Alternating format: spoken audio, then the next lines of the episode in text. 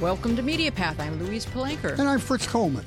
Today's MediaPath takes us down Pine Street in Mayfield. 1 foot in the street, one on the curb. A few chases around a couple of trees and then up the stairs into number 211 in time for supper with Ward and June.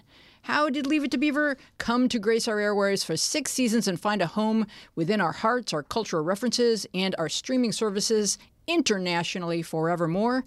Jerry Mathers is here with his mom, Marilyn. Jerry remembers most of it. Marilyn remembers it all, and we are so proud to welcome them here in the studio. But first, Fritz, before we get to the Mathers family, what have you been enjoying? Oh, let's talk about Jerry's website. I want to talk about Jerry's website. This is a tease, because at the end of the show, we're going to have a clearance sale in here. We're going to have merch. We have some incredibly cute and nostalgic Jerry memorabilia, and you'll want to get in on it. But in the meantime, I want you to prepare yourselves and your electronic devices to go to www.jerrymathersbeavermerch.com. www.jerrymathersbeavermerch.com. At the end of the show, we'll be specific. There's some new things, and it's just I'm really nervous. The only two shows I was allowed to watch were The Beaver and Lawrence Welk when I was a kid. Oh, so boy. I would pick The Beaver. I don't think I ever caught an entire episode of Lawrence Welk. Anyway, I'm going to talk about a documentary film called Only in Theaters, Wheezy. If you're a movie fan, particularly art house movies, foreign movies, small independent movies, you're going to like this film. It's called Only in Theaters. It's the history of the Laemmle family. Carl Laemmle immigrated from Germany to Chicago in 1884 and ultimately started Universal Studios. It's almost the same story that played out with all of the original Hollywood moguls, the Warners, Adolph Zukor at Paramount, the Mayers and the Goldwins. As many of them did, Carl Laemmle took it upon himself to get every one of his relatives employed. Eventually, his cousins got situated in California and started the Laemmle Theater chain in Highland Park in 1938. It turned into a multi-generational business with the sole mission of supporting the art of filmmaking. They were interested in promoting smaller art house films from other countries. Their feeling is that foreign films are not only the art of film, but they also teach us about other cultures. The film is done from the point of view of Greg Laemmle, who runs the company now. It focuses on the struggles in the last 3 years with COVID and with streaming. It goes from heartwarming to heartbreaking. It's closing and then attempting to reopen after the pandemic. It's trying to react to the same market forces that are larger theater chains are dealing with right now. Will people continue to head to the theater to see a movie? It includes commentary by critics, scholars, employees of the company, and general film buffs. Laemmle is an LA theater chain, for those of you from out of the country. So there is an even greater fear of the demise of this art house business in the town where film is religion. Los Angeles Times theater critic Ken Turan asked the question, can theaters that show the best of the best survive? Will streaming services eat away at the communal experience of going to the movies? Lots of people trying to answer that question right now. It's really wonderful. If you're a film buff, I highly recommend it. And it's got an arc. It's in the middle of filmmaking. It's one of those great documentaries where in the middle of filmmaking, stuff starts to happen. Yeah. And you're like, whoa, it's going down. So it's exciting to watch, but it's also, as you mentioned, it's heartbreaking because the pressure that Greg feels that the whole LA film community is. Yeah, it's family legacy. He doesn't want to let anybody down. He's a nice man, and it's quite a great film. I really, really highly recommend this one. Good. His son, Carl Laemmle's son, was an assistant director on Leave It to Beaver. Is that right? Yes. In fact, he gave Jerry that Great Dane dog that Jerry had. It was given to him by. I can't remember his first name, but it was. This is Jerry's mom, Marilyn, who is a medical miracle at 97 years old. I'm only 96. Oh, I beg your pardon. Well, your birthday's coming up, though. May 14th. I just had it. Mother's Day was my birthday. Anyway, wow. And the family kind of permeated the community. And this theater chain really only has emotional impact to L.A. because it's the film community here, and the smaller films would get distributed here, and they do film festivals and that kind of thing.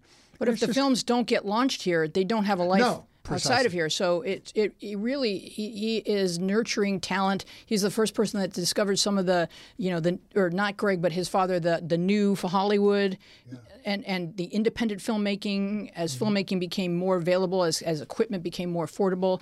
Folks started making films that were different than the big Hollywood blockbuster films, and they had a voice and they had a platform through the Laemmle branch. And so it's important. But the big question is, Jerry, when's the last time you went to a movie?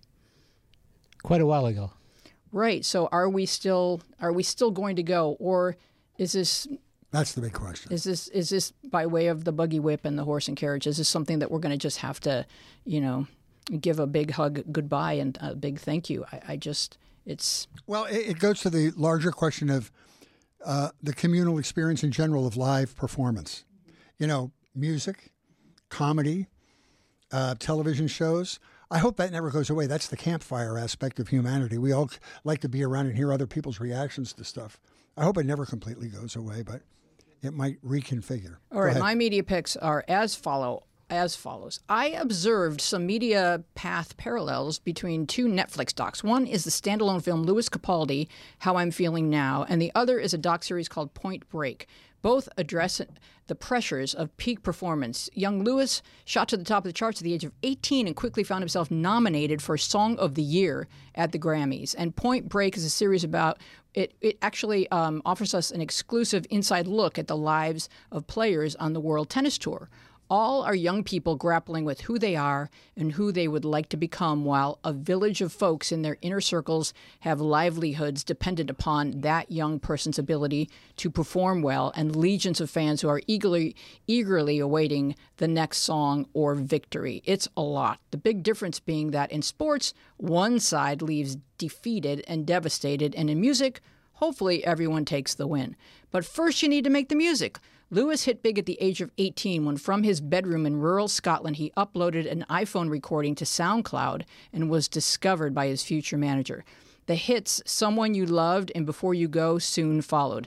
Now the world is watching. The documentary illustrates the fear and pain of a young man coming of age while producers, managers, a record company, and his fans await his next creation. The strain brings out his nervous tics, which become increasingly painful and debilitating until Lewis is finally diagnosed with Tourette's, begins to receive treatment, and triumphantly completes his new album. Point Break is on season 2, and it follows a wide range of players, including Taylor Fritz, Nick Kyrgios, Ons Jabeur, and Ajla Tomljanović. Her name is Ajla Tomljanović. The series illustrates how the player is the sharpened point of a spear, which includes trainers, managers, coaches, sponsors, psychologists, and physical therapists. One player mentions that a top athlete must be a narcissist. They are the focal point, and in order to function at their highest capacity at this elite level, they must put themselves first, and relationships suffer. My favorite moment comes when Ajla is heading out to compete against Venus Williams in the U.S. Open, and she touches a plaque with a quote from Billie Jean King that reads, "Pressure is a privilege. But how much is too much pressure or not enough for each of us is a delicate dance. For me, untying my sneakers before putting them on is too much pressure. Getting each foot into the correct shoe is the sweet spot."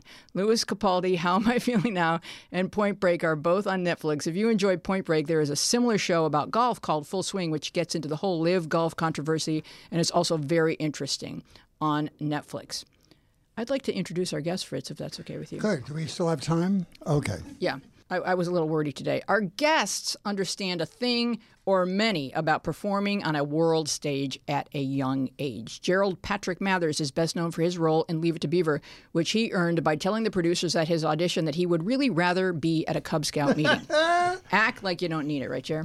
I guess. Yeah. Originally broadcast from 1957 to 1963, Leave It to Beaver has never since been off the air. Jerry was born in Sioux City, Iowa, the son of a high school principal and an adventurous mom who, on a whim, took him upstairs at a department store to audition for some modeling. Jerry was an immediate hit at the age of 2 and has been performing ever since. Jerry was the first child star to really star in his own show in the title role, and that, like music and tennis, is a lot of pressure on a little kid. How did his mother, Marilyn, help him manage it and keep him safe? She's here to tell us all about it. Are you ready for your opening question? Okay. Here it comes. Jerry, you were never aware of not being an actor. Do you and your mom remember when you first asked her why your life was so unique and discussed whether or not you were enjoying your career? I don't think that ever happened. It didn't happen? I was having a good time. She knew I was. All the people on the set were very, very nice. In fact, they went to great lengths that all of the crew, which were there was about probably 70 people, all came from people that had both men and women, kids in their home and knew what kids did and what was right and what was wrong. So we had a great cast and crew, and it was just a lot of fun. Well, before Beaver, he just loved to work. And he liked it more than I did. Really. I liked it. It was interesting, too, for me. He had an interesting life. But he just loved to work. And I never wanted him to do a series. And I told the agent that not to send him, because I didn't think you could keep a kid interested in working day after day. And the only one that was really big at that time was Tommy Reddick on Lassie. And I thought, how could they keep him every day, day after day learning lines? And so then the agent didn't tell me it was a series. And that's when he went. Because they really wanted Jerry. Yeah. Well, I don't know. So they didn't even know me then. I think she had sent every kid she had, and they had another call or something. And then so she said Jerry. And so he went up to the office. It was at Republic Studios at that time. They were still doing the westerns, the old days, and so he there was all kinds of kids of both ages, for the older boy and the younger. We didn't know what it was, and then they called up, and then they called up Jerry, and then a few minutes later, a man came, one of the assistants came down. He said, "Mrs. Mathers," and I said, and then he said, "Would you please come?" And he took me to an office. He said, "Jerry says that you teach him his lines," because he really didn't read that, well. And he said, so would you please teach him these lines? And then so he came down, and he brought Jerry down to the office. I taught him the lines. He all I'd have to read him was once or twice that he'd know him. So so they took Jerry back up, and they sent everybody home except the older boys. And so then they called up the older boys, and eventually there was nobody left, and Jerry came down, and we went home. And that was that. Wow. So the whole darkness of child stars not surviving that part of their life, and you have this wonderful, caring man with a beautiful family, still close to his mom. What was the difference in the way you raised him that sort of kept him out of whatever the dark experiences of other child, not all other child stars, but many? There's some sad stories. Well, I give my husband a lot of credit, because he was he worked he was a principal. He ended up being a deputy superintendent. He retired of the LA Unified School District. Wow. But he was, at the time when Jerry first started, I think he was a vice principal. And my husband understood kids and all. Child psychology. Yes. Mm. And my husband did some really good things that should be done for all children that act. He wouldn't let them work in the summer. They could save a lot of money by having them work, and they didn't have to go to school. And a lot of the series, it was sad. They'd work the kids all summer. They'd give them their vacation to winter. They'd have to go to school still. So they really didn't get a vacation. Mm-hmm. And that was one thing. And, I know he just did a lot of things like that were helpful. Did you have on-set tutors when you were? Yeah, yes. I had an on-set tutor. And then Tony did, too, because he was in... Well, he went to high school. Yeah, he was in high school, and I was in elementary school. And so I was basically having a tutor by myself, unless they had a school scene, and then all those kids would come, and I'd have a full class. Yes. I have to do my 6 degrees of Jerry Mathers separation moment. Please. Please forgive me.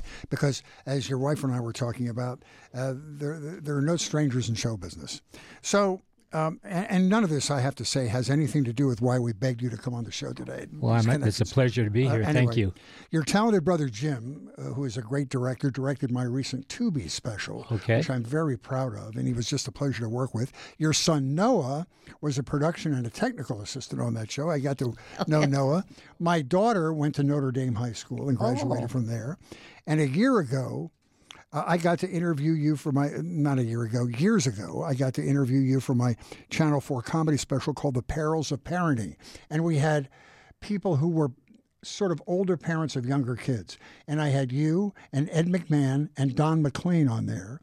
And we went down to Igby's, that little comedy club in West LA, and did the interview, and we intercut you into the special, so it was a lot of fun. So in reverse, I thank you for all the Well, thank you. Well, I would love it if you would both tell the story of how you were instrumental in getting Hugh Beaumont, who I think is the greatest dad in TV history. But you have a story on your blog about how Jerry was doing an industrial about a funeral home. He had already been cast in the show, so pick up the story if you would. It was at the time television was just starting and everything was live, and the studios were just practically closing or anything. And then Jerry got this job, which was a commercial for a funeral in a cemetery. Yeah, it's a really Rose long Hills, commercial. I believe it's called like Rose Hills. 15-minute commercial. Yeah. And so Hugh was talking to me between scenes. And he told me how he thought he was going to go get out of acting because it was so slow. Hugh Beaumont was telling you. Yeah, the studios were closing practically, going down. You know, a lot of them did close, and then they opened up. And it's kind of similar to what we're going through now with streaming, where we just don't know what the future is. Because when TV first came out, and it's mentioned in the Laemmle documentary, there were a lot of people out of work all of a sudden because folks were staying home to watch their television and not going out to the theater so much. Go ahead. So then he was telling me he thought he was going to get out of acting because it was going so slow. And so I said, well, my son, I knew they were looking for a new father. You know, they did the original one, and they wanted a different father from the original, the first test. And they wanted another big brother because the other boy, he was a really nice, cute boy, but he grew so much over the summer that he couldn't play. He got a lot taller than Jerry. He got his... girls about 6'3". So I told Hugh, I said, they're interviewing for a father, you know, and so he went there and he got the part. And so Jerry just loved Hugh from the top, working with him that first day. And so that night, Jerry was saying his prayers, and he said, please, God, let the man I work with today be the father, because I told him. And so when he went to the first day, and there was Hugh Beaumont. Oh, wow. His God prayers were answered. That's right. Well, he was also a Methodist minister. Well, then he had an in. Yeah. You had good connections. Yes. So, good God connections. Yes. So, Marilyn, was it intimidating that your son went and acted on the set with a coiffed mother who would make breakfast in a cocktail dress, Barbara Billingsley, who was just a sweetheart? Oh, she was the greatest person. She was so good. It was hard working with the kids, and they made her wear those high heels because the kids were growing and they wanted her to look taller. And then she had to have her hair, and she'd be there at the studio. It was really hard on the parents because we're using kids like that, because they had to come in the morning at 5 a.m. She'd have to get there, get her hair fixed and everything, and then they'd have to work till 9 p.m. The kids would all leave at 5. That's their not allowed to work after that. And how many hours a day were you allowed to work with it? 4 hours. Wow. Mm-hmm. And they could go. They had to go to school 3 hours, and they could work 4 hours. Wow. Well, the Leave It to Beaver model presents the 4 lead characters as highly likable and relatable, although Ward could be angry, frustrated, impatient, exasperated, and cranky like any father. Wally and Beaver could be naive, gullible, self-absorbed, easily influenced like any child. And June had very few flaws like our idealized view of motherhood. But the recurring characters were more three-dimensional because they could be more flawed. For example, Eddie had 3 basic personalities. He was the cool character that he displayed to Wally, or the jerk he was to Beaver, or the supplicant with a subtle dig that he was to Ward and June. And he even had a weak and defeated side that his parents saw, or that we saw when it was just, you know, a reveal of what Eddie's home life was like. So I'm going to say the name of a Leave It to Beaver character, and you can both tell me some memories of that role and that actor. How does that sound? Okay. Oh, Larry Mondello. Very nice guy. He was, you know, just about my age. So I, at that time, before he came on the show, I was the only one. I had a private tutor. And when he came in, he was so good that we kept him on. Yeah. So suddenly I had somebody else to go to school with and somebody to go out and throw a baseball and stuff around. So he's a really nice guy, and we got along real well. That's so cool. And he was from Philadelphia. Was he really? Well, I'm not surprised. And a great, see, you remember everything, Marilyn. And a great role was that of Larry's mother. Oh, yeah, she was a wonderful woman. She used to tell me stories between the scenes. She had some connection with London and the stage in London. I don't remember exactly what it was, but I remember she told me some interesting stories about the London stage. But she was a really, really nice person. A lot of fun. Really, very colorful performance. She was just always like at the end of her rope with Larry. And the father was always out of town. Was he in Cincinnati? In Cincinnati. All over, but Cincinnati a lot. Well, he was in Cincinnati. I don't know what was going on in Cincinnati, but like it may have been something. Gus the fireman. Really nice guy. He was just, he had been, what was he before you? Well, he had a whole career. He was just in stage on did stage on acting, stage, you know, yeah. Not for professional, and then into it. He got into it when he was older. He was like 60 or something when he started acting. Oh wow! Yeah, he had to wait for the grandkids to grow to move out. Probably yes. So Gilbert, really nice guy, really smart. He went to Harvard. They have a school for people that are in elementary school, and he was in that. And he was just an A student and just a really smart guy. And he's a documentary filmmaker. Now, yes. Stephen Talbot. Right. Mm-hmm. He was one of the fun kids. I loved him to come on because he was so much fun just off the set. He would always have jokes to tell, and he would tell us jokes. And he had such timing. He would tell us a funny joke, and then when we'd laugh, every time they'd say, silent, you know, cut, and it's silent on the set. We weren't allowed to make any noise. And he'd just tell the funniest line, and then we'd sit there going... You know? He has such a funny delivery, you know, such a natural, funny delivery. Lumpy. Really nice guy. You know, he was a lot older than us, so. Yeah. But we used to, when I'd ask my mom if I could go, they would all go out to lunch to Bob's Big Boy here, which is a big hamburger place. That's Fritz's favorite. Okay. That's and the name. So that was a great thing. When he was on the show, we were very happy because that meant we got to go to lunch at over there. And Lumpy's dad, Fred Rutherford, Richard Deacon. A very nice man. And he was, you know, we knew how it was for him in some ways, maybe even a step down because he was a big star before Leave It to Beaver on a lot of different things. So we were just very, very lucky to have him. But he brought so much to the role. I'm sure he had fun with it. Oh, yeah. I mean, he had fun with it, but he was so good at it. It was almost funny. Yeah. And Eddie Haskell. Yeah. He was probably the most interesting one because what he was doing... before the show, when we shot the original one, he was just another kid, and he was very, very good at it. When we came back to do the new Leave It to Beaver, he was an LAPD police officer, but he got some time off because he had whatever that he could get some days off, and he'd come in and work, and it was really a much better show when he was in it. So when you were doing the new Leave It to Beaver, and now you're getting to know these people as adults with the perspective that brings. How did that strengthen your relationships? Well, it was just fun. It was like, you know, honestly, when we finished the first Leave It to Beaver, I didn't think I'd ever see any of them. They were very good friends, but we all lived all over Los Angeles. It's such a big place that, you know, I thought, well, gee, I'm so sorry that I won't be able to see these people. And suddenly they were all back. Yeah, that's really, really cool. Leave It to Beaver is really a lesson in parenting and a reminder of what it felt like to be a kid. And the producers did a really good job of that. Did you, Jerry, feel that Beaver's emotional life was more complicated than your own as a child or not? You know, I never really thought about it because I'd go in, I was myself. I had a wonderful family life.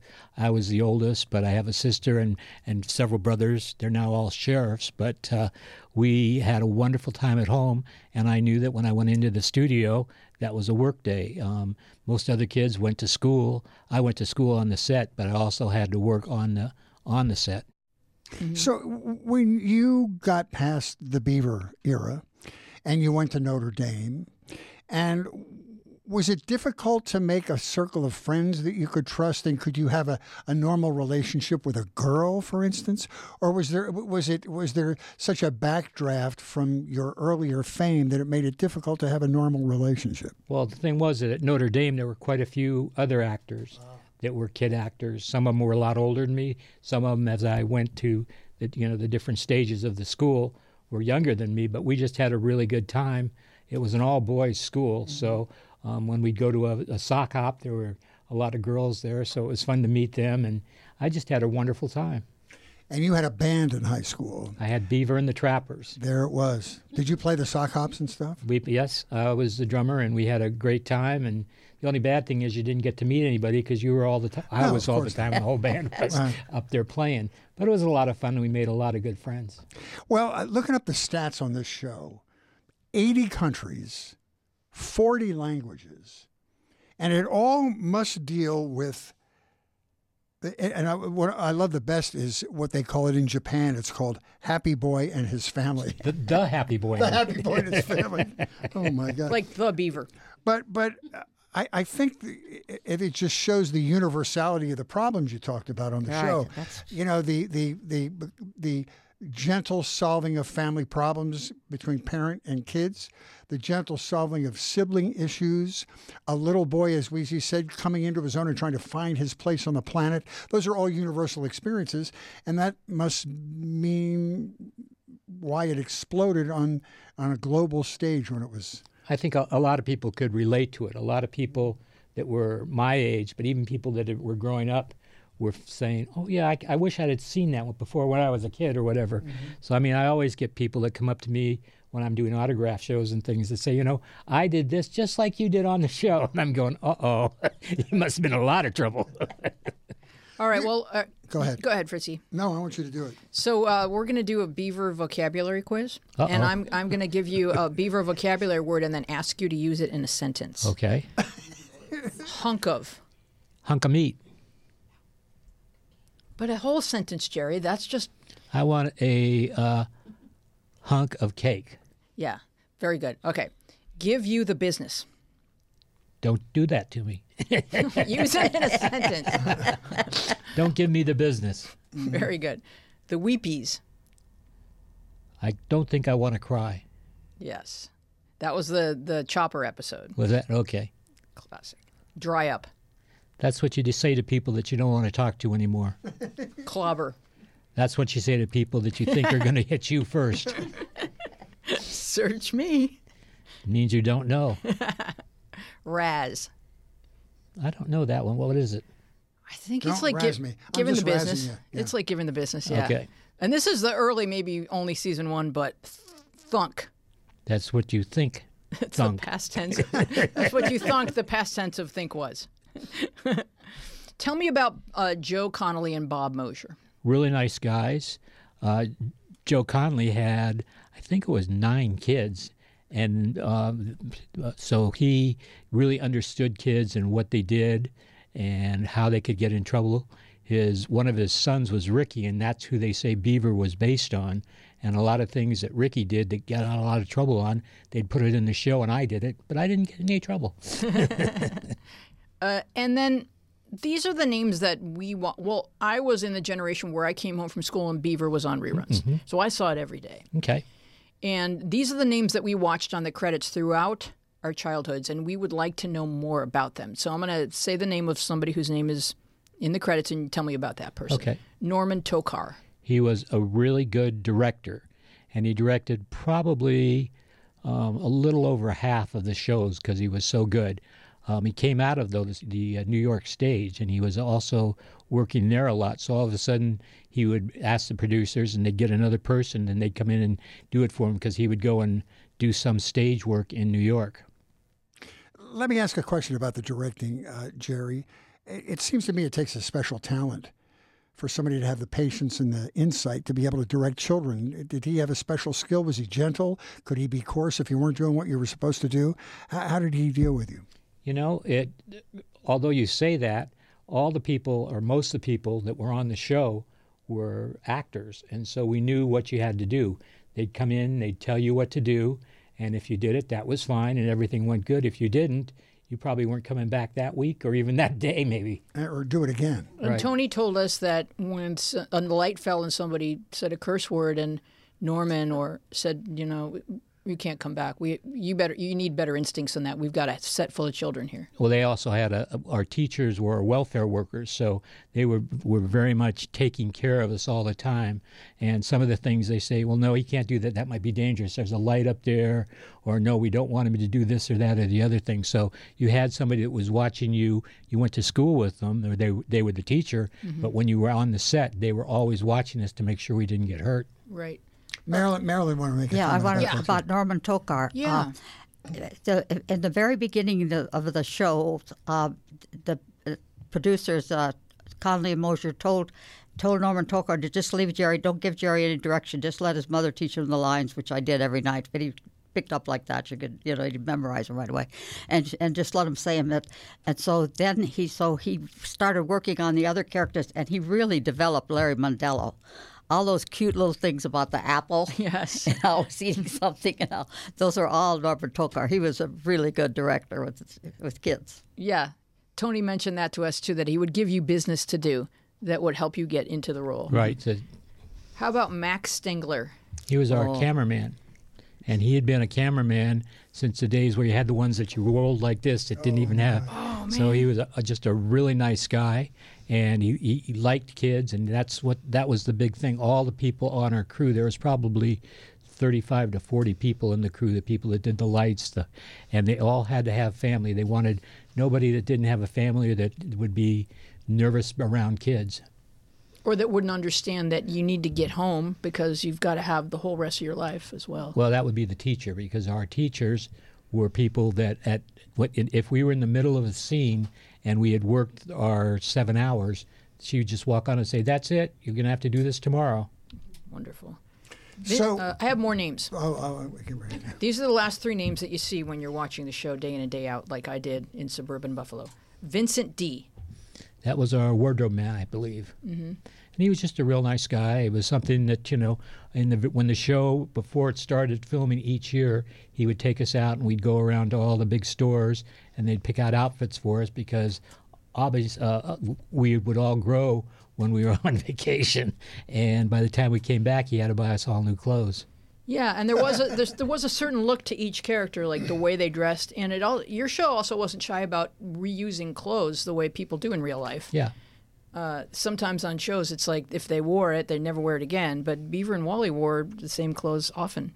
How about Jack Barron? Jack Barron was actually the makeup man for some of the shows, and he went on to become the head makeup artist for Universal Studios. Oh wow! Okay, and finally Florence Bush. She was Barbara Billingsley's hairdresser, so she would very often come in the park because the makeup men were so busy that they're all part of the same union. If your hair was messed up, she'd run out and comb it for you. Yeah, and Beaver sometimes did that himself pretty nicely. I'd mess it up, and she'd come and fix it. So, Jerry, the show was on the air from 57 to 63. Well, wait a minute now. It's still on the air. So no. That's another question completely. Yeah. But when you say that, people think that's when it ended. The original broadcast schedule. Yes. Well, let's talk about that first. Okay.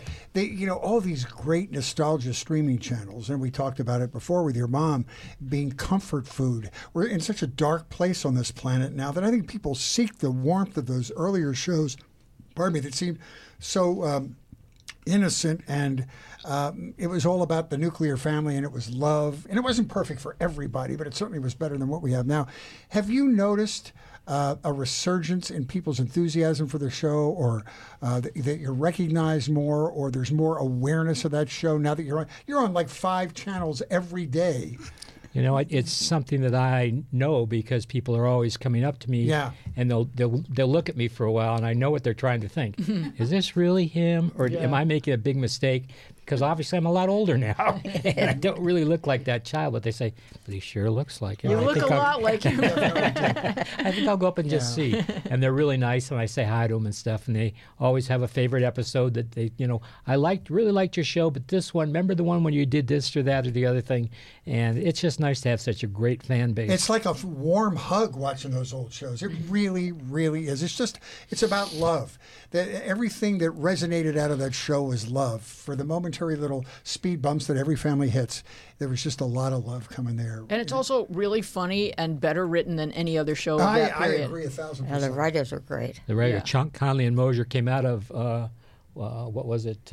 Amos and Andy. Yeah. They wrote Amos and Andy on Broadway stage and also on radio. And so Leave It to Beaver was really the first thing that they did for television. Wow. Are you guys ready to play some Leave It to Beaver trivia? No. Okay. Marilyn, you studied. Marilyn will ace this. She knew there'd be a quiz. She probably will. She did. Number one, who are the real-life brothers with roles on the show? I don't know what you mean by that. It was Wally's friend Tui Brown, who was played by Tiger Fafara, and Beaver's friend Whitey Whitney, who was played by Stanley Fafara. Yeah, they were brothers. Yeah, that's right, yeah. They were brothers in real life. Number two, remember that Jerry was a little boy when all this was happening. Number two, who is the only character who never lied on the show? Beaver. I think Beaver lied. When? Beaver lied. I mean, if you can't come up with something, then it's... suddenly it's a court of law. Well, according to the internet, it's June. Do you believe the internet? Not all of it. Good point. He's going to be really tough on the stand, counsel. What was Mrs. Rayburn's first name? Hey, you. Hey, you. It was Cornelia, because she writes a letter to Ward because Beaver, I don't know if he didn't write his own poem or something. I don't know what happened. Something happened. Why did a collection agency threaten to sue the Beaver? Probably for losing something that he had. Close. He owed money to a record club. Who hasn't been there? Hello? You can get 99 records for a penny. Come on. They don't even have those anymore. No, they don't. Spotify comes over. Boom, boom, boom. You've been listening. Last question. Beaver and Gilbert placed a long-distance call to which baseball player? Don Drysdale. So did you get to meet him? Yeah, he came onto the set because... Oh, my God, I want to hear about that. Well, he came onto the set because he was supposed to be in Los Angeles, and Mayfield is somewhere in the United States, but they never said where. Mm-hmm. But he was just a really nice guy, and we got to meet him, and then they did the scene. But we weren't with him in the scene, but he was there that day and got to meet him. Nice guy. That's so cool. Wow. So let me finish my previous question. Yes. 1963, the show went off its original broadcast schedule. Yes. And your life changed. You went on and became a young adult. And you went to UC Berkeley, mm-hmm. Ain't no slap scholastically, and you were in the Air Force. Talk about your Air Force experience. Well, I was a general's aide for about 4 years. And like Hamilton. Oh, right. And so it was, you know, it was... not anything that was hard. It was my duty. And but you went through basic training. Well, I went through basic training first, but yes. When I came back to where I was going, then that's what they wanted me to do. No, I went in the Navy for the same reason. At least we served our country. You know, my kids say, your dad was in the Navy? And I say, yes. And my son will say, yes. And they'll say, why? They didn't even get that it was sort of expected of you, or you were forced into it at that point in American life. So funny. I wish that kids had to do some sort of service now. It doesn't have to be military service. Well, it was very good for me. Absolutely. It was exactly what I learned a lot. I went to Camp Pendleton and spent 12 weeks there in basic training, and then went on. That was you did go to Camp Pendleton, but that was your dad got you into that. Like pop something. Devil Pumps, but that program. Was even before that. Yeah, in high school. Yeah. That was really important to me. His dad knew he had to toughen him up before he did Beaver. So that summer from Beaver ended, and then he went to a program that they did at Camp Pendleton. The Marines did it, and my husband had a friend that was a teacher that was connected to the Marines and was in that program. Mm-hmm. And Jerry went to Camp Pendleton. He went through basic training, so... I think it was easier for him in the Army because I think it was Camp Pendleton and that Pups? Devil Pups. Devil Pups it was called, the program. Did you do your military service before or after Berkeley? After. Oh.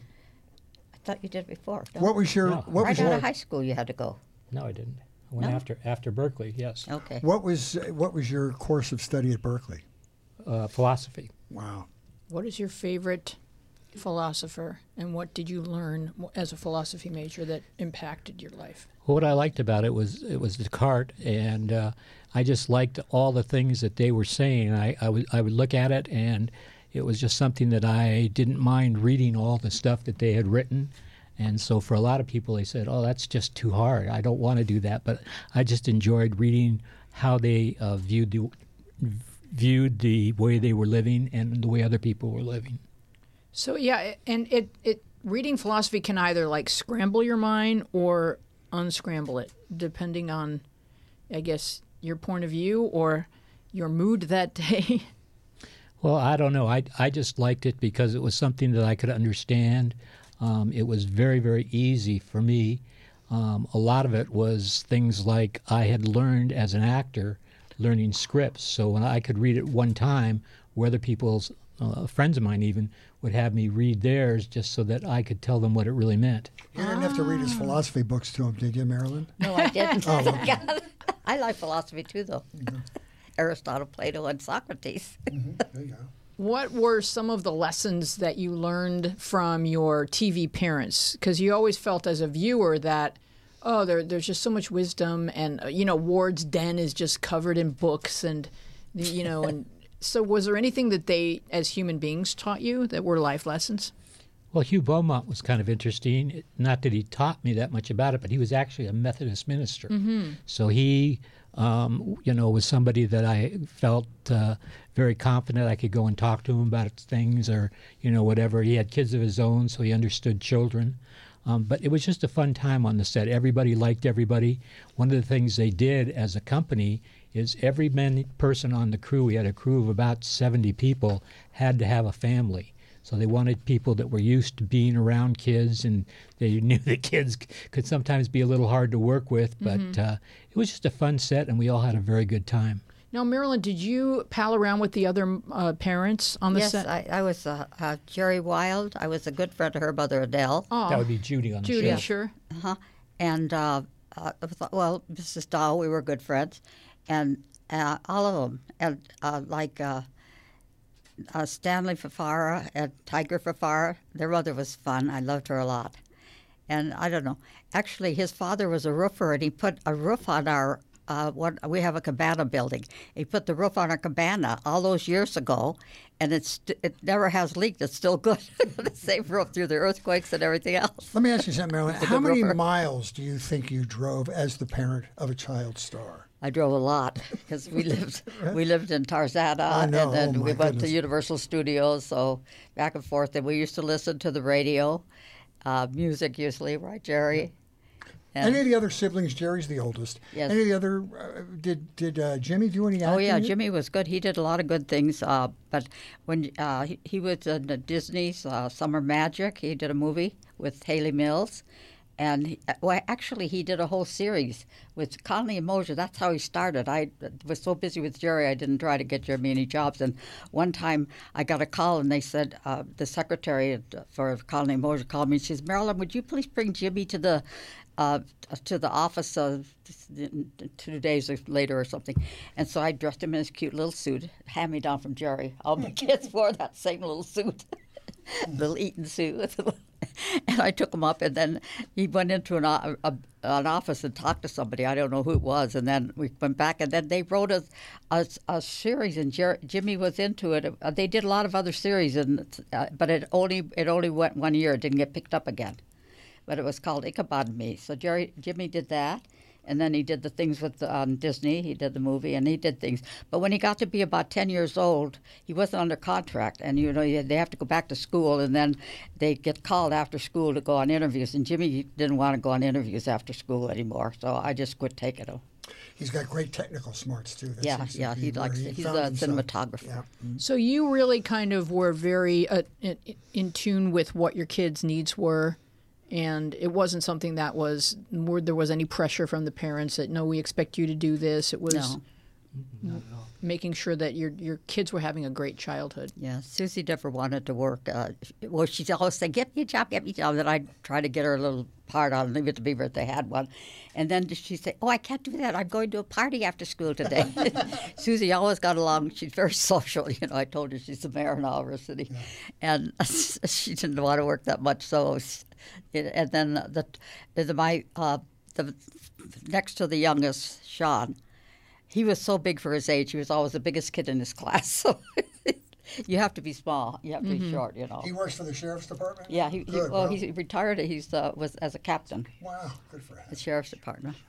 Yeah, but he's 6'2", so and a great. All big right, guy. I think it's time to sell some merch. Wait, before we sell the merch, we have to give a shout out to some of the fans who were posting in our group about their favorite episodes.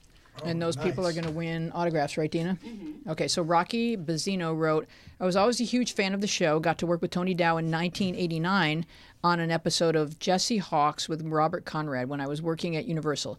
I was with a friend, and we walked out of the Cleaver house as the trams were going by and pretended not to notice them. We were just friends of the Cleavers. It's just a wall. There's like nothing. It's not a real house. Well, it is a real house. It is a real house? Well, it is a real house in that real front. It's a front and a back. So even if you walk out, then you are in the front, but you're on a stage with a cement floor.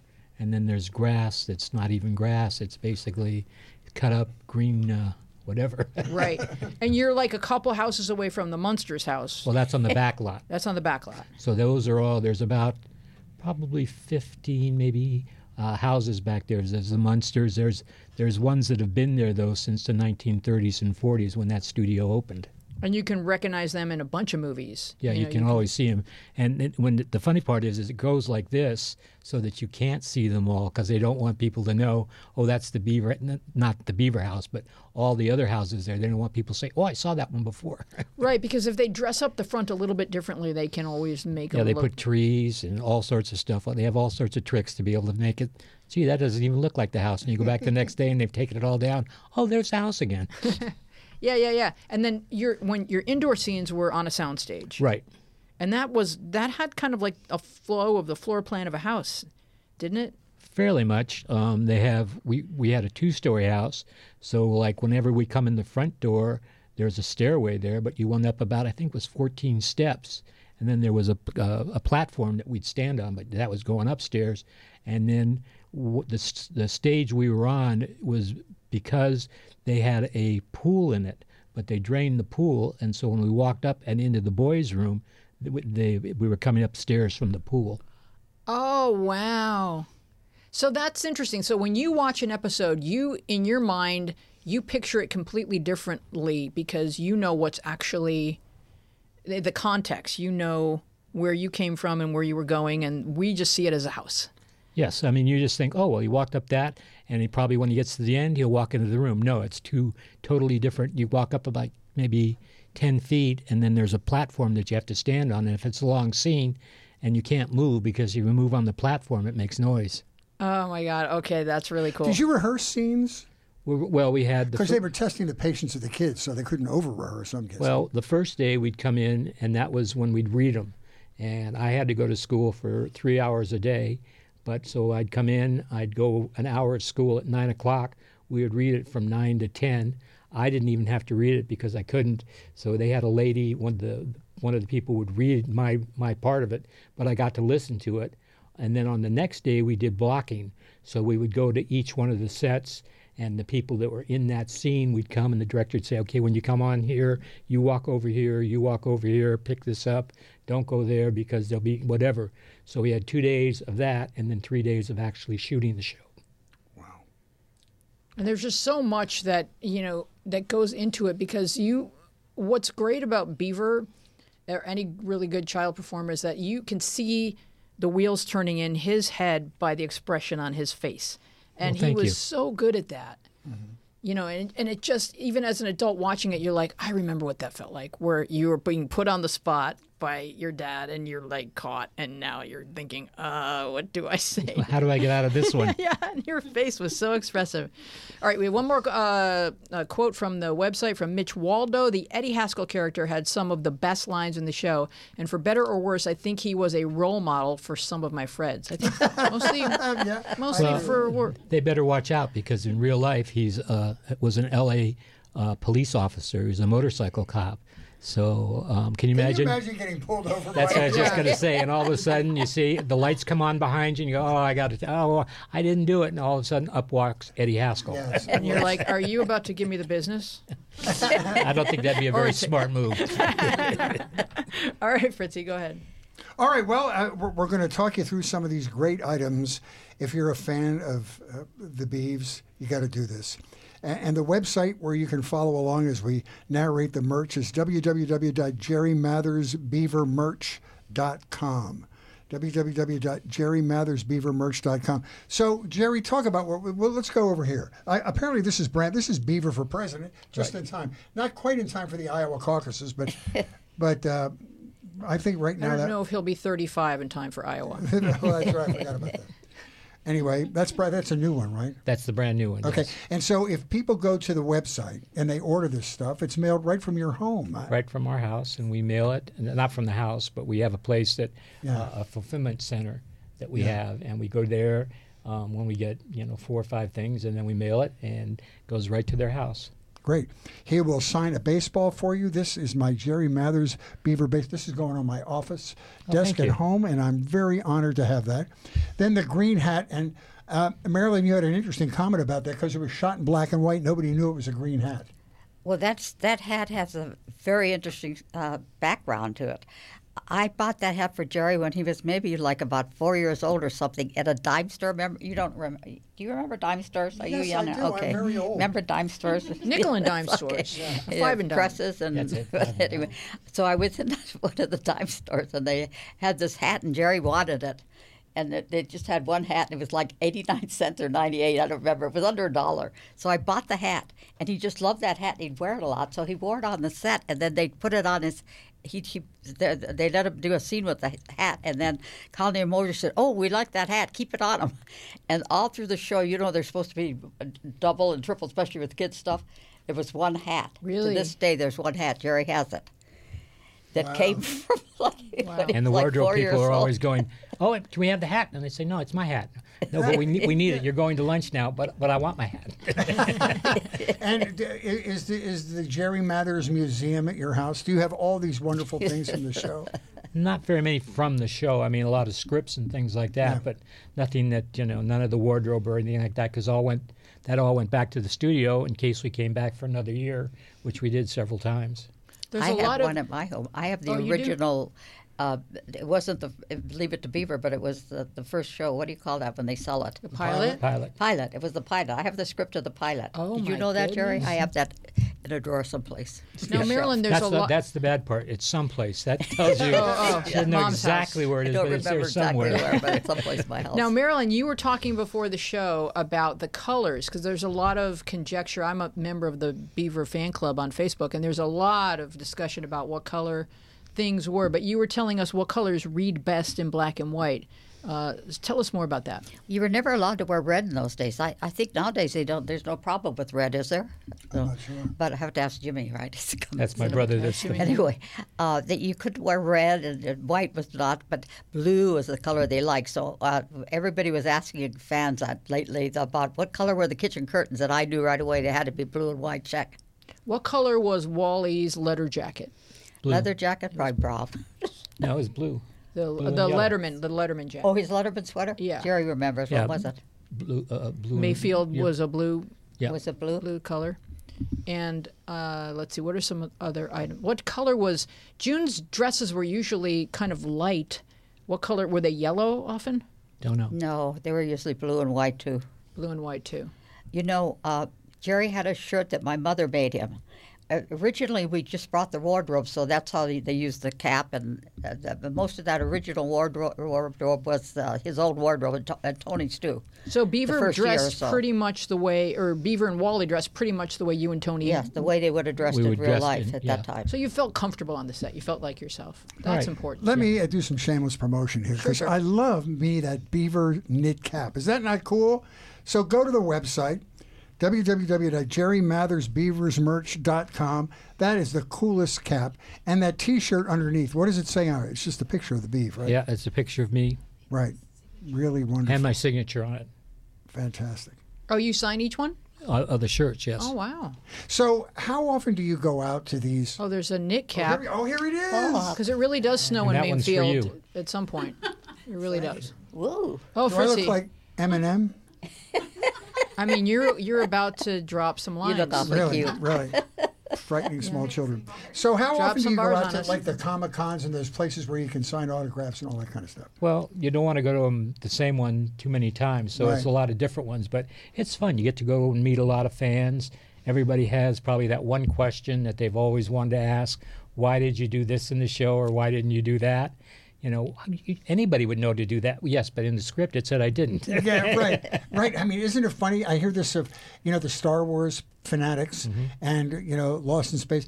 There are people who are so meticulous about the facts of the show, and they sometimes know more about the facts of the show than you do, and they want to argue with you about the content of the show. That must be irritating after a while. It's not irritating, because I'll say, "Is that what you think? Okay, bye." Bye. They all want to guess where Mayfield is, and they'll base it on, oh, well, Ward said you were 30 miles from the beach, so you must be by. It's not a real place. So it can be wherever you want it to be.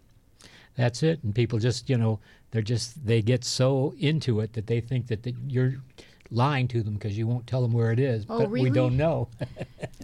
Maybe you should just say something and then have them walk away. No, Beaver told me it, you know, because I always thought Mayfield was probably in Ohio. Yes, but see, then they come back and say, why did you lie to me? Oh. Whoa. I bet people have, particularly people of a certain age, have some really lovely, sensitive stories to tell you about how important that show was in either their raising of their children or back in the era when they had family viewing, when you would sit down at a certain time at a certain night and watch a show, and how much it meant to them. Well, you know, that those people are still there because the show's still showing. Yeah, yeah. And it shows all over the world. It shows, and I think, 40 different languages. It's just crazy. So it's not even, it's really funny, though, to see me speak all of these foreign languages that I have no idea. Because if I'm in an airport or something, they'll come up and they'll start. I wouldn't have read that line like that. Well, no, in an airport, they come up and start talking to me in their language, and they can't figure out why I'm not answering them because they've seen me, and I do talk just like them then. Well, you do know one sentence of Spanish, but it's not very nice. Which one? It's usted tiene un carro como puerco. Yeah. You are the face of a pig. Right. So you don't want to. Was that in the show? Yeah. Oh yeah. But Eddie taught him how to say Spanish to his little Spanish. My new Spanish friend that just came from someplace where they only spoke that Spanish speaking people, and so he said, "Say this: usted tiene un carro como puerco." And he said, that means you're my best friend. Well, what it means is you have the face of a pig. Poor Chewy. Sweet Chewy. And there were some controversial episodes. The Chopper episode, I think, is my favorite because it's this kid who's like, hey, my parents are divorced. I get twice the presents at Christmas, and this is so great. And the performer, the kid, was so heartbreaking. He was good. I don't know his name. But then you find out, of course, that his childhood is very sad and that neither of his parents have time for him. Do you remember the episode, Marilyn? Not really well, but when I do remember it. Huh? And then there's the episode about alcoholism. Where that was a good one. I remember that one. And you can tell a little bit about that. You tell me about it. Well, I did 334 of them. Beaver had a lot of adventures, but there was a man who came by to paint, and Ward kept giving him another chance. He was a famous actor. Yeah, I think he was a famous actor. What was his name? Ward was going to get... There he is. You found him. Fast, Chris. Oh, my God. There's the guy. And they called it his problem. Mm-hmm. And Wally finds a bottle. You know, he doesn't finish the job. He wanders off, and Wally finds a bottle and sniffs it and says, you know, they're kids. I think this is alcohol. And the kids learn. Oh, and he tries to get Beaver to go into his dad's liquor cabinet because he runs out of it. Yeah, the alcoholic man does. Yeah, and this is the 50s. That's one of the first ones that ever did that. Yeah, but something like that on the show. And I think divorce and that alcoholism were two things that Beaver was the first show that ever got into those areas. Right, and so I think that since Beaver is a show that we refer to as being the innocent post-war naivete of the post-war suburban. Yes, to a certain extent, but it has a lot more heart and a lot more impact than folks give it credit for oftentimes. Well, thank you. I find. Anything else, Fritzy, before we... No, I'm just taking this all in. Yeah. You know, if I had to sit back in 1964... after you retired from the original run of the show, and try to guess what kind of an adult Beaver would become, I would guess that he became the adult he is. Just a lovely man with a beautiful family. He's got his mom and his wife here, and a great family. It's exactly the kind of adult you would expect him to become. Well, I would say this, however. I would say that Jerry is probably more intelligent than Beaver, that Jerry can play Beaver, that Beaver probably would not be able to play Jerry. No, I got into Immanuel Kant at Berkeley. Things would be a little bit different. Exactly. I don't know if Beaver ever read any philosophy. Such a treat, you guys. Thank you so much, Jerry. Our pleasure. Thank you for inviting us. It was a lot of fun. And remind us once again where to find... Oh, your YouTube channel, too, Marilyn. Your YouTube channel. Where do folks find your YouTube channel? My YouTube? Yes. Jerry, tell her. She has a YouTube channel. I don't have YouTube, do I? Jerry, tell her. It's Jerry's channel. Oh, with Jerry. Jerry and Mayer, thank you, Teresa. They have a YouTube channel. What's the... You have to ask Teresa. Go to YouTube. Teresa's the one that's my wife. The Jerry Mathers channel. There you go. Mathers It's all going to be in the show notes. It's all going to be in our show notes. Oh, yeah, this will all make sense later. And then the merch, all the links are going to be in our show notes. So if you're driving, just keep driving. And when you go home, look it up. Don't be reckless. I want to thank Jerry Mathers and Marilyn Mathers. Thank you for inviting us. Can I say one thing? Of course you can. I asked Jerry one time, a couple of years ago, I guess. I said, Jerry, don't you get tired of signing autographs, you know, when he goes on those things? I was so surprised. He said, no, I like it, Mother. He said, the fans are all so nice. He enjoys it. So that's a lot of fun to get people that you've never met before. Yeah, wow. They come up and you sign something for them that's very easy for me to do. And you think you gave them millions of dollars because they just get so excited. And the farther away you get from show business, I've learned this in my meager below dinner theater career myself. But when the farther away you get, like in the middle of the country, nice people. It's a very traumatic thing to meet one of your childhood heroes or somebody that meant so much to you. Because you replay it in your head. Yes. Like, I said this, was that stupid? I don't know. No. I hope he liked me. But, and I just want to say that folks that enjoy Leave It to Beaver are going to be great folks. Because there's a warmth to the show, and so I think the people that really gravitate towards it and still seek it out in our baby boomer age, those are warm folks. I would assume that you found. I find them to be some of the nicest people you'd ever want to meet. Yeah, and they all have one little question. What was it like working with Tony? He was a really nice guy. How was Barbara Billingsley? We had him on the show like a year ago, just before he passed away. I think months before he passed away. He was on with Bill Mumy. Yeah. And he could not have been a nicer. He was a very nice. Yeah. From the time he was a little kid, he on the show, man. He was always a very nice boy. Always. He's a brother to you, so our condolences. Well, thank you. What a gift he was. Very much so. And I'm glad that you had him because you were the oldest brother in your family. And then your whole life you had Tony. And he was the youngest in his. Ah, okay. Meant to be. All right, here come your closing credits. Okay.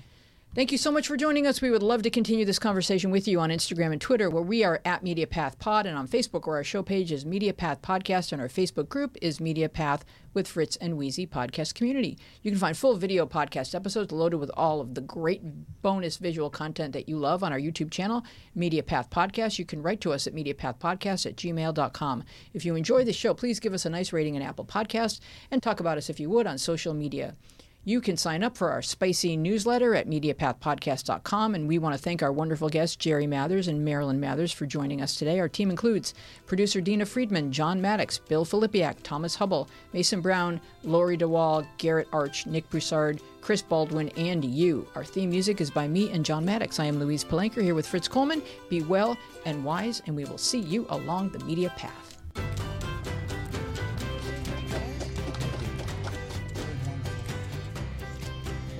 Yeah. Oh my gosh, you guys are so wonderful. Thank you.